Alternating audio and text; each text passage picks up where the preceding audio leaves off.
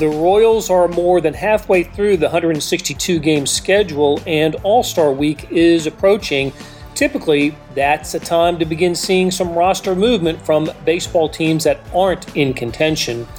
And the Royals are quickly sinking in the AL Central. So, what direction do the Royals take to get the most from the second half of the season? We discussed that on SportsBeat KC, the Kansas City Star's daily sports podcast, with beat writer Lynn Worthy and columnist Vahe Gregorian. It's Tuesday, July 6th, and I'm Blair Kerkhoff.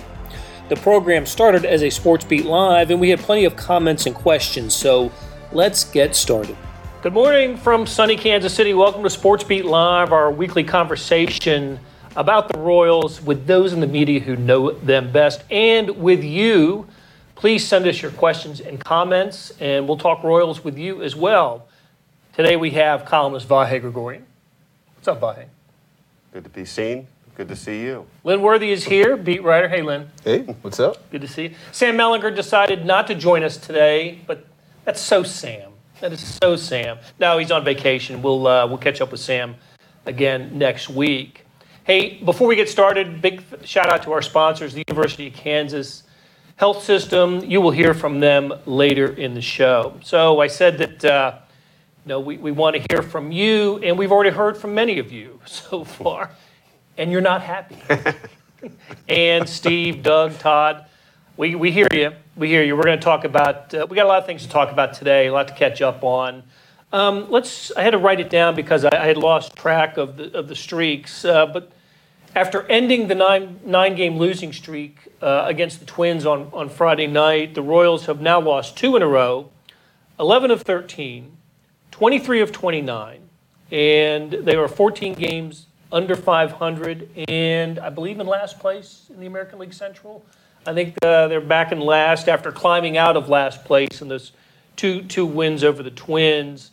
Um, and of course, uh, they had that 15 1 loss to the Red Sox last week as well. So, but there is some there is some news, um, positive news. Andrew Benintendi is back, and Lynn, you, you talked to Benintendi uh, on on Monday before the Reds game.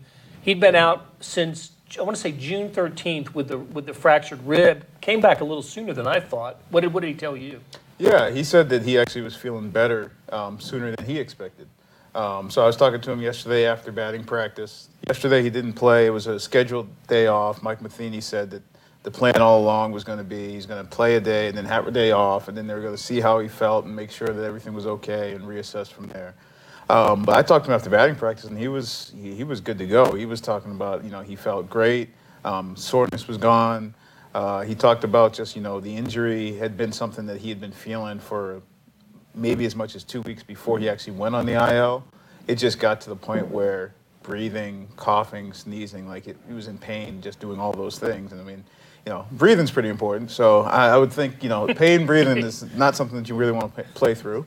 Um, and so it got to the point that they, you know, he had to call the trainers and let them know what was going on. And that's where the IL stint went. But um, he started feeling pretty good. He said, you know, and I think Mike Matheny had said before that he was starting to lobby him before they, you know, came back from that road trip to get back on the field. Um, but I, I, asked Benny about that because you know that trip ended in Boston, his whole his old right. team, and I said, was that you know something you were shooting for? He said, no, not really. He said I wasn't going to do anything stupid. Like I was going to listen to the medical staff and everything. But he was feeling better sooner than he expected. I didn't realize uh, until I think I read it in your story that he, the, the, the, Royals had used five different left fielders in his spot. Five different guys had started in left field. You know, usual suspects like Merrifield and, and uh, O'Hearn had started in left, and uh, Olivares had started there. Dyson had started a game. Dozier. Uh, Dozier. Yeah, I mean it's just it just shows a, little bit about the fragility of this team that they have one of their starters go down and they've they've got to mix and match and put all you know because now there's a domino effect right with other positions and uh, we, we've seen it in right field left field kind of everywhere really with this team first base uh, a, a, lot going on okay a couple other things uh, before we get to the the main topic which will um, uh, which will address the concerns of, of many of you. Uh, looks like Scott, Scott, Barlow is now the closer. Um, uh, did, were they so soured on Greg Holland's performance when he blew that save in New York in Game Two of that series that um, it's it, it's just been sort of a, a little bit of a revolving door at closer anyway, right? Yeah, I mean, I, I was laughing a little bit when you said that, just because since the beginning of the season, that the idea closer is is just not like there's not going to be a designated closer. And I've said that since the beginning of the season. It's something Mike Matheny has said going back to his first year last year. Like there's if you're looking for one guy that's going to be the closer, even if you say right now Scott Barlow is the closer, well, I would not be surprised at all if tonight, when it comes down to it, you see Barlow in you know a different role and then somebody else is called on at the end of the game. So it's there's not going to be a set guy. It's just not you know the way that they feel like this bullpen is set up. Even last year, I mean, they sort of settled into where Rosenthal was that guy when he was still on the roster, right. but there was days that you know he didn't close games. They went to Holland, so it's just they, they don't feel like they have that. I mean, probably if Staumont was 100% healthy and you know doing what he had done in the past, he'd probably be that guy. And we saw where it looked like he was the closer at one point. And I started getting that question from people: "Oh, is he the closer now?" And I, there is no closer. you know, I mean, I think one point early in the season when they were, you know, actually playing really well and winning games, and I think Salvy had like two walk offs in like a week. I was like, Salvy's your closer. That's so. Um, but yeah, I don't. There's not going to be a guy. But Barlow, I mean, he's as consistently, you know, um, efficient and as good as you know, they've got that bullpen guy who, you know, I think Whit was just tweeting yesterday about how he should have been an All Star. What What do you think they lose or or do or don't miss uh, by not having a guy that can actually just sort of declare that way? What, what, what, what is the material difference in it? I don't know if there is one, um, to be honest. I think the, the way that they had gone with the sort of the high leverage thing where it's like, okay, you know, I mean, I guess if you if you had a stacked, you know, like they had, you know, the HDH or something like that, then sure, you know, you settle guys into roles and guys get comfortable. They know they're going to pitch around a certain time. They know them to get ready, and, and everybody's sort of comfortable and it's sort of a rhythm to it. But um, I think the high leverage thing, it, it makes sense because it's, you know, if the innings that are most important are the sixth or seventh, right and you blow it then, then you're not bringing in the closer anyway in the night. Right. So what is it? You know, oh, but he's the closer. So yeah, he's sitting on the bench, you know, watching the end of the game, and you guys yeah. lose by five. So I mean, let's that that's, but um, they just don't have that sort of a stacked group like you had back in the day to warrant that being the case. Well, and one problem that's affected the development of the bullpen is the ineffectiveness of the starters as well. Until the last couple of days, where Keller went into the seventh inning Sunday, and Minor went into the seventh inning last night. Um, you've got guys, you know, going, you know, out in the third, fourth innings.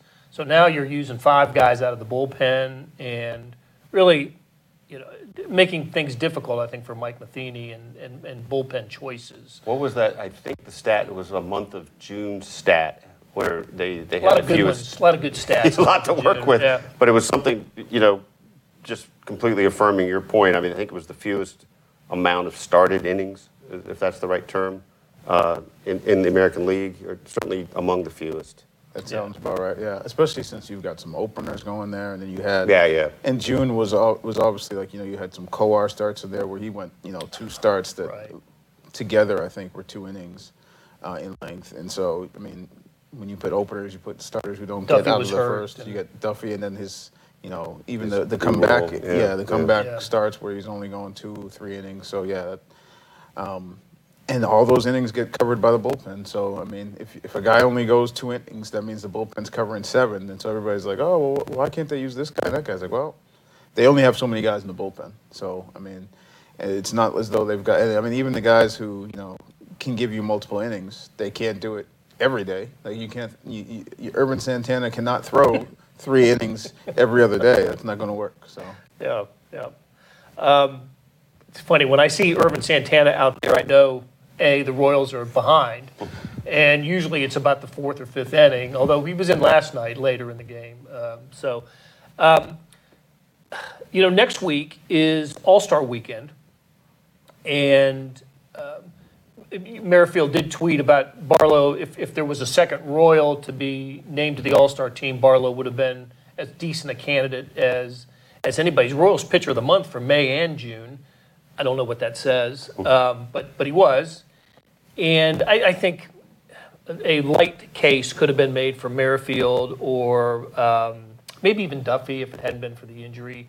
But I, the, the, the Royals didn't really deserve a second player on the All Star team. Do you, do you think? I- Not uh, sort of for the broader body of work, like sometimes you have that feeling like the, you know, the broader body of work just deserves a second, but um, it- certainly that, that doesn't uh, hold up. And I, I think you laid out the people that you would think of. It's too, I really feel bad for Danny because I think Danny was on track to that possibility until he got hurt. I- Maybe it wouldn't have worked out, but his numbers were pretty good.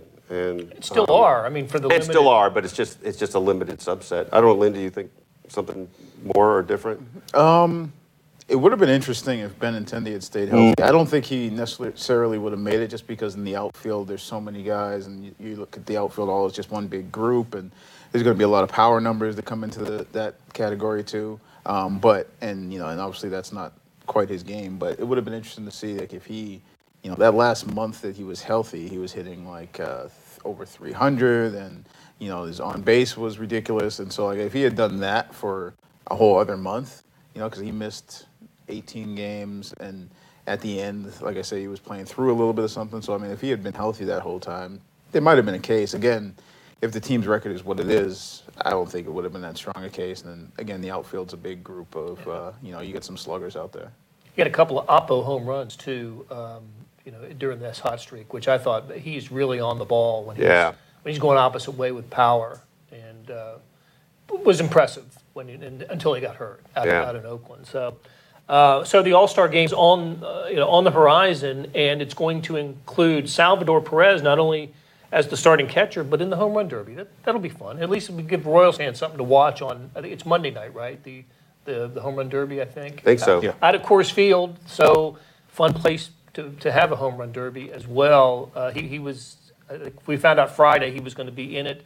First time for him and only the fourth Royal ever to participate in the home run derby. Uh, this was before you got here, Vahe, year before you got here, but Billy Butler was on his way to becoming a member of the home run derby lineup until Captain Robinson Cano uh, decided not to select Billy Butler, and um, Kansas City fans, being what they are, booed the hell out of Robinson Cano during during the uh, uh, the home run derby. He was fouling pitches back. Anyway, we, we might be able to talk about that next week during, during the All Star week, but it was funny. But the bigger point, and I think the more important point about All Star weekend is not the, the, home, the home run derby is going to be fun, Salvy's starting in the All Star game, but it's the Futures game. And the Royals going to have two players in the Futures game, uh, Bobby Witt Jr. and, and uh, Nick Pratto. So that'll be fun. Um, and I don't know, Lynn, seems like we, we do talk about this a lot, but um, I don't know if we'll see them in Royals uniforms this year, but we're going to see them in Storm Chasers uniforms, aren't we? I would say so, definitely. Uh, I'm just not sure what the timing was or is going to be, but I mean, you'd think after the Futures game, I'm, I would assume they'd also be in line. You know, uh, I'm not sure how the Double A All Star setup is going to work this year because the minor leagues are reorganized, but I know that in the past, I'd seen minor league organizations, not necessarily the Royals, but where they would let guys stay in the spot for the first half of the year, get some of the accolades, do some of the adjustments, all that sort of stuff, and then after that All Star game, you start to see guys in late June, July. Of course, that would be in the typical schedule. This is also a year where they didn't start playing games until later. Um, but you'd see those guys start to move up to the next level, and then that group below them move up to that level. So I wouldn't be surprised if you saw something like that, and you start seeing those guys get up to AAA, get their feet there, and whether or not you still see the September call up, I mean, I think it's still in play. Um, but I would expect they're going to be in AAA. I mean, they're, you know, I think I made the joke before with Vahe, the, you know, that double A murderers row. You gotta, at some point, some of those guys are going to have to move, you know? I mean, Yeah. I think, uh, I- I'm not sure what, what coaching tips you gave him when you went out to Northwest Arkansas, but Well, I, I, I can safely say I learned more from Bobby Witt than he learned from me. and if you've used this line that I use from him about uh, you're either winning or you're learning, I, I, I think about that all the time when I'm maybe not winning. And but let's you're learning. But you're learning. Let's just say I think about that all the time. hey, speaking of one other thing with this, and I don't think Dayton did speak to it uh, Friday, but I, I, I wasn't there. But you know, all along he has sort of alluded to June 30th as being you know, at the end of June, we'll, we'll maybe reevaluate, sort of specific to the context of Witt. but I assume that involves Nick Pratto too at this point. Like, I would, it would be my thought that it might be more somewhat imminent that they might be on the way to Omaha, but I, I, I don't know. I mean, I just don't think it's been um, restated in the last few weeks, but I, that would be my hunch. Well, maybe it's like Lynn said, at, right after the futures game. Yeah, And then figure yeah. out what's going on with the Double A All Star. Yeah, All Star game, that's which I, I don't know. So, uh, but yeah, we, we are definitely going to see them in, in Double A, and who knows what happens in September, right? I mean, um, that, that's the next. That would be the next uh, interesting date. Okay, let's take a break here. Uh, let's hear from our sponsor, the University of Kansas Health System, and when we come back, we'll address these questions. And I want to talk to Lynn and Vahe about uh, what the Royals should do in the second half of the season. The Kansas City Royals lineup is backed up by the region's strongest team in healthcare. The University of Kansas Health System. We both suit up with one goal in mind to win. The University of Kansas Health System, official healthcare provider of the Royals. Hey, it's Blair. We have a special subscription offer for SportsBeat KC listeners unlimited digital access to the Kansas City Stars award winning sports coverage. Sign up now for one year of Sports Pass for access to all the sports news, features, and columns presented on the kansascity.com site, and it's only $30. That's a 40% savings off our regular rate. Your subscription will automatically renew after the initial term at 50 bucks unless you tell us to cancel.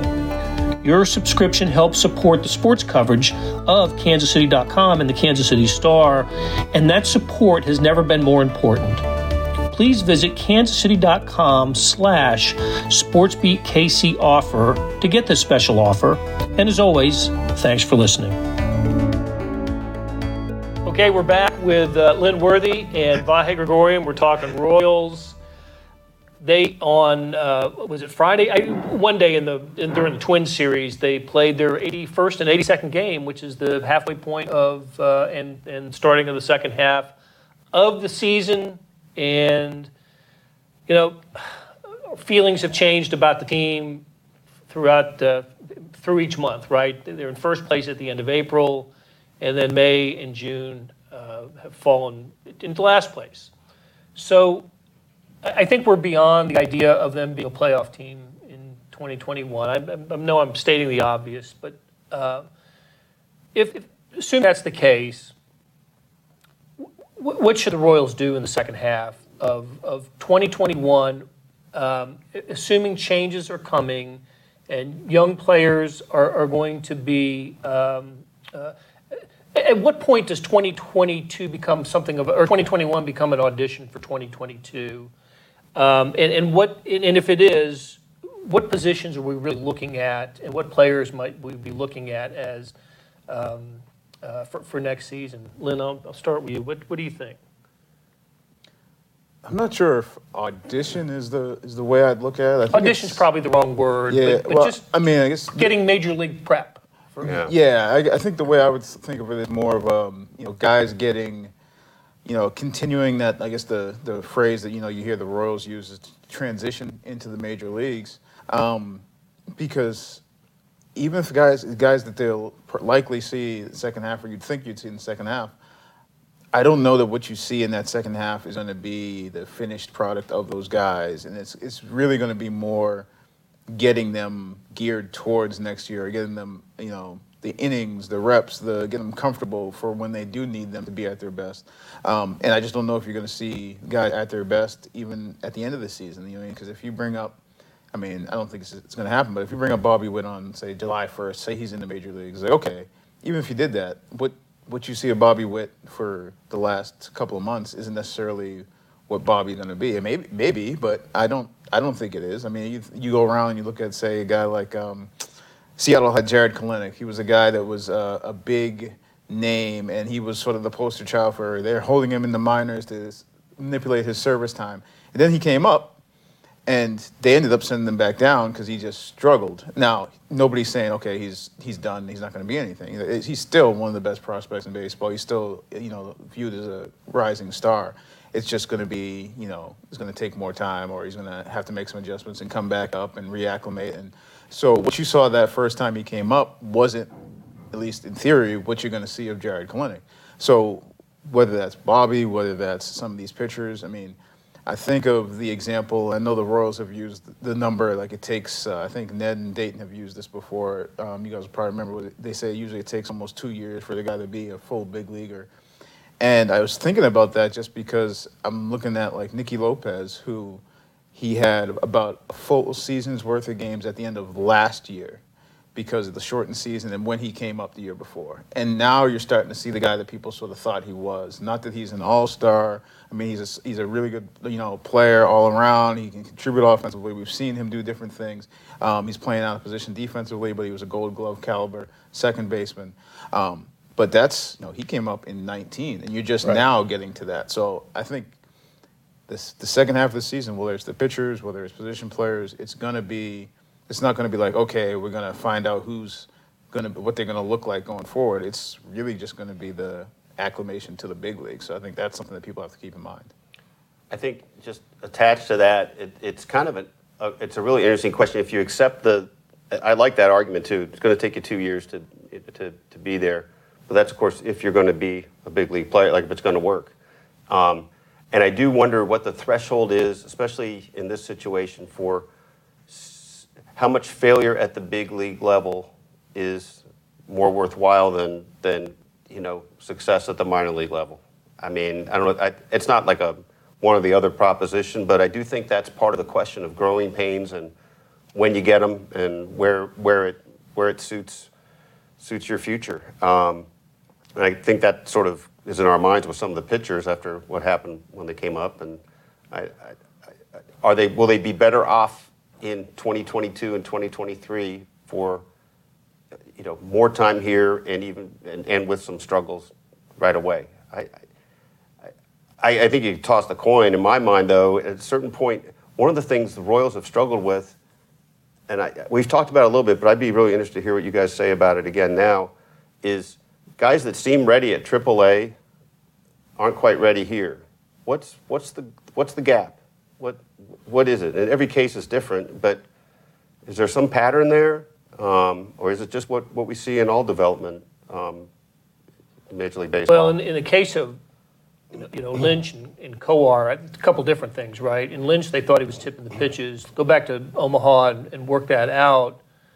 Kowar, to me, is the bigger was the bigger mystery of the two. Um, there, there wasn't anything specific like that to to pin it on, and I think of the of, of the class of 18 pitchers, he was the one who I believed would be most ready when he came. That doesn't mean he was going to have instant success, but to see him constantly miss high in the strike zone and not be able to make that adjustment, uh, the you know sitting in the press box and watching it or watching it on TV, it's one thing to yell and just why aren't you doing this? Why, why right, is you know right. it obviously wasn't happening to you in Omaha. Why is it happening in Kansas City? And I, I didn't I never I, I don't know why. I, I, don't know why. And he doesn't know why. And but but Kowar went back to Omaha and he's getting knocked around a little bit in Omaha too. Um, so I, I don't know what the easy answer is, but I do believe that in a lost season and you talked about man- manipulating service time. The Royals don't seem to play that game much. If they if they think the, the they're better served by having somebody come up and, and, and play Major League Baseball and take his take take his lumps and learn, they'll, they'll do that and say darn the service time. So I think we're going to see Kowar and Lynch back in the Royals uh, uniform, making starts maybe as maybe in September. Um, the, the ones that I'm more interested in, though, the futures of like Jorge Soler and Jarrod Dyson. Um, what what do we do? You, I think it's a we're more than halfway through the season now, and Jorge Soler is not he's not hitting. Got the double last night, but he when was the last time he hit a home run? I mean, this guy, it's just it's a it seems to be a lost cause with him. So what do you, Lynn? What do you think about Soler? What are the futures of Soler and Dyson here? Well, they're both. I mean, I guess when you say future, I mean, I guess how. Limited, I guess would be the Well, I was gonna say, how far are you looking? I mean, because they, Well, they could both year- be gone at the end of the season. So I mean, like that's. I mean, I don't think the. I wouldn't look past this season because there's nothing guaranteed for either one of them after the season. And I had always sort of thought that Soler probably, you know, was gone after this season, and I maybe thought that he'd be a guy who'd be a trade candidate when he, you know, assuming that he was going to give some production this year. I don't. I don't know that now that there's Right. really any any way to move him, but. um yeah, he seemed like sort of that prototypical, you know, the guy that they move at the deadline to get something before, you know, be- get something for him before he hits free agency. But I, I don't know that you're getting anything for him now. So, um, and also I just, um, I think I, I'd started to, I think it was last week I'd started to go down this road and just sort of got lost. But I think the DH spot also, like when I think about Soler, I feel like having a DH spot that you can move around suits the Royals more anyway, especially when you're going to have, you know, like Salvi's still played every game this year between DH and catcher. And they've needed that bat in there. And I think if you have that DH spot that you can move around, whether that means Salvi DH in some, whether that means Carlos Santana DH in some, and if that means you're putting Dozier at first or, you know, uh, Santana's still in the contract next year, if that means somebody like Pratto forces his hand, forces their hand, and you know you need another spot for him, um, playing first base, or or you know Santana playing first base and DH and moving somebody like O'Hearn. So I feel like that DH moving around is going to be uh, something that really would help them. Um, and obviously Soler has played some outfield, but you know that's I mean they've got better options as far as defensively in the outfield, and you see that when they pull them out of the games late in the game. Um, so uh, I just don't know what that looks like at the end of this season in terms of if they're not playing him to play younger guys, if, if you get to that point in the season, or if um, I don't know that they would just cut him loose, but um, I'm just not sure what that's going to look like because I feel like there might be a point where you have, you know, depending on what's going on at AAA, if that means, you know, you got to take more of a look at, you know, Edward Olivares, you got to take more of a look at Kyle Isbell. I mean, I'm not, you know, there's plenty of guys that down in AAA or who are on the 40 man roster right now that maybe you need to find out more about late in the season. Um, and at that point, I'm not sure what that means for Soler. If that just means that he's sitting on the bench or if they come to some other decision with him. He pinch hit on, uh, on Sunday, struck out to end the game, but he was on the bench on, on Sunday because it was a Salvi DH day. And um, uh, so, yeah, Ol- Olivares is an interesting guy too. I mean, guys, he's been four times, you know, optioned back to Omaha in, in the month of June. I think he, I think we're going to see him a more steady presence of him in the second half of the season. Just a guess, just a guess. Um, and Ryan O'Hearn in right field has been interesting to me. He's only played, he's played, um, he's been playing right field in Omaha. He'd only played one major league game in right field up until Sunday, and he was the right fielder on And I think he said on Sunday that the other time he had, didn't have any balls hit to him. right. On Sunday, that, that the one play in particular really stood out, the, the diving catch in front of him. really, really nice job. Yeah. He- and he went back for another And then, one yeah, on, good- on the warning track. Made a really nice jump catch. on it, yeah, so yeah. at least in those two instances, he looked like he could play that position.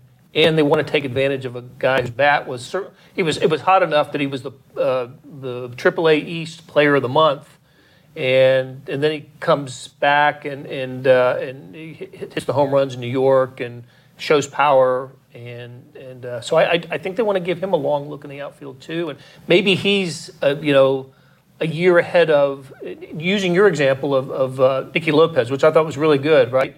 Um, that you know maybe it's it's time for Ryan O'Hearn to be the you know to, to be a you know a, a regular 25 man roster guy, or at least think about him in those terms.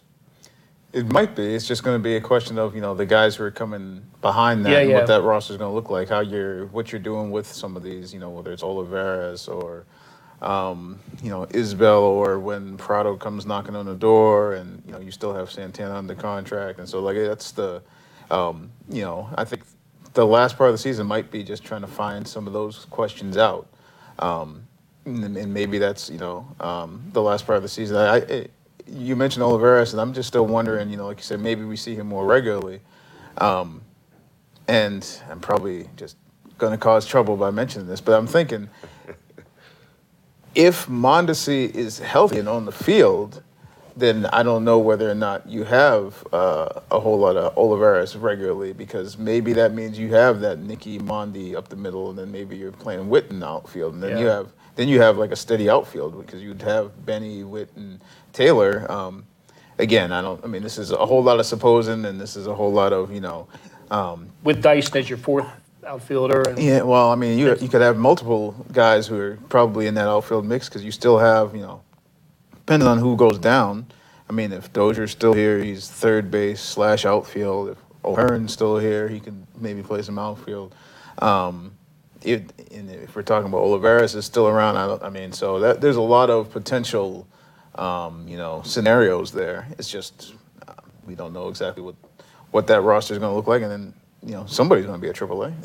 Yeah, yeah, yeah. And, and of course, AAA just means they, they want them to play every day. They want that Yeah. person to and get four bats every night. And um, that's what uh, uh, Mike Matheny was telling us on, on Sunday after they had to you know, option Olivares again. Olivares, look, you know, you can be here and not play, or you can be in Omaha and play, and we need you to play. And it's like he's still a, you know, you know, Olivares apparently was kind of upset about. He had a home run on Saturday, his first home run of the year, and it gets sent down on on Sunday. Look, but but Benintendi was activated, right? You had to make room, and it had to be it was going to be an outfielder, and he was the he was the logical choice. So um, some interesting decisions, I think, for the Royals in the second half. It'll be, um, you know, it'll be an interesting team for that reason. Maybe maybe a, a topic we'll get to next week or the week after is this year, which has become a lost cause, different than the lost cause years of the, you know, of the hundred lost seasons of, of 18 and 19, or even the, you know, the ramp up years, Dayton's first few years in, in Kansas City. Um, I, I'm, I'm kind of interested in that topic. The diff- one of the differences between then and now is they seem to have some, you know, centerpiece type players in Perez. Uh, you can call Whit Merrifield that all star level players that they, net, you know, back in the day, in, in, in tribute to All Star Week that's that's approaching, you couldn't find an All Star. They had to come up with an All Star, and, and it was like, well, I guess why not him? He's as good as anybody. Um, but they they do have All Stars on, on this team. It's just that uh, they just can't put it all. They just can't put it all together, right? They, they hit hitting, pitching, bullpen starting. It's just, it's just not there. Um, and and we will get to you know a lot of people are talk, asking about you know the, the futures of Mike Matheny, of Dayton Moore. Um, let, us end on this with this question. Um, nothing's happening to Mike Matheny, of course, this year. Vahe, you, you know we know Dayton Moore. He's he's gonna he's gonna tough this thing out, isn't he? Uh, He spoke on Friday. Yeah, 100%. My my uh, notion of it is that, and and Dayton being Dayton. I mean, I'm not sure a lot of general managers make sure they they make themselves available after a, a you know that was a what was it nine nine game Nine losing streak. yeah, nine game losing streak. you know, home for make first sure home you, game. you're there, and um, you know, there's a lot we don't know about behind the scenes, right? But I, I, I'm of the mind from people I've talked to in the past that there's there's fairly good alignment between Dayton and John Sherman for you know somewhat early in this relationship, and I think Dayton laid out a lot a lot of reasons that will be unsatisfying to, to some people, but you know, if you if you went into the season, um, I think you had a legitimate reason to think Soler and Dozier would be you know more productive than they are. Certainly, Brad Keller. You, you had, I guess, legitimate hope that Mondesi would be able to to play. Um, you know, I wonder how different this team looks with those things, just four or five things being a little different. But every team goes through that, right? So they, their depth has been exposed. Um, excuse me. So I. I don't feel like he's in danger. I, I, I don't. I, I get why there's unrest, but I do think um, there's also reasons the season has gone differently than than might have been expected. Um, and I also don't think that anybody thought, other than me being ridiculously overly optimistic before the season, I was gonna. I was gonna. I was enjoying the idea that I was gonna be able to gloat when I said I thought they were gonna win about 84 or 85, and now I'm just you know having to own up.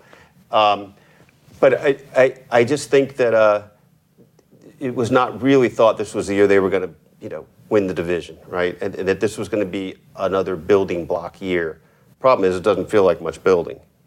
I mean, you know, regardless of what you thought this year was, you know, how it was going to connect to the future, that this, this hasn't been anything promising at all.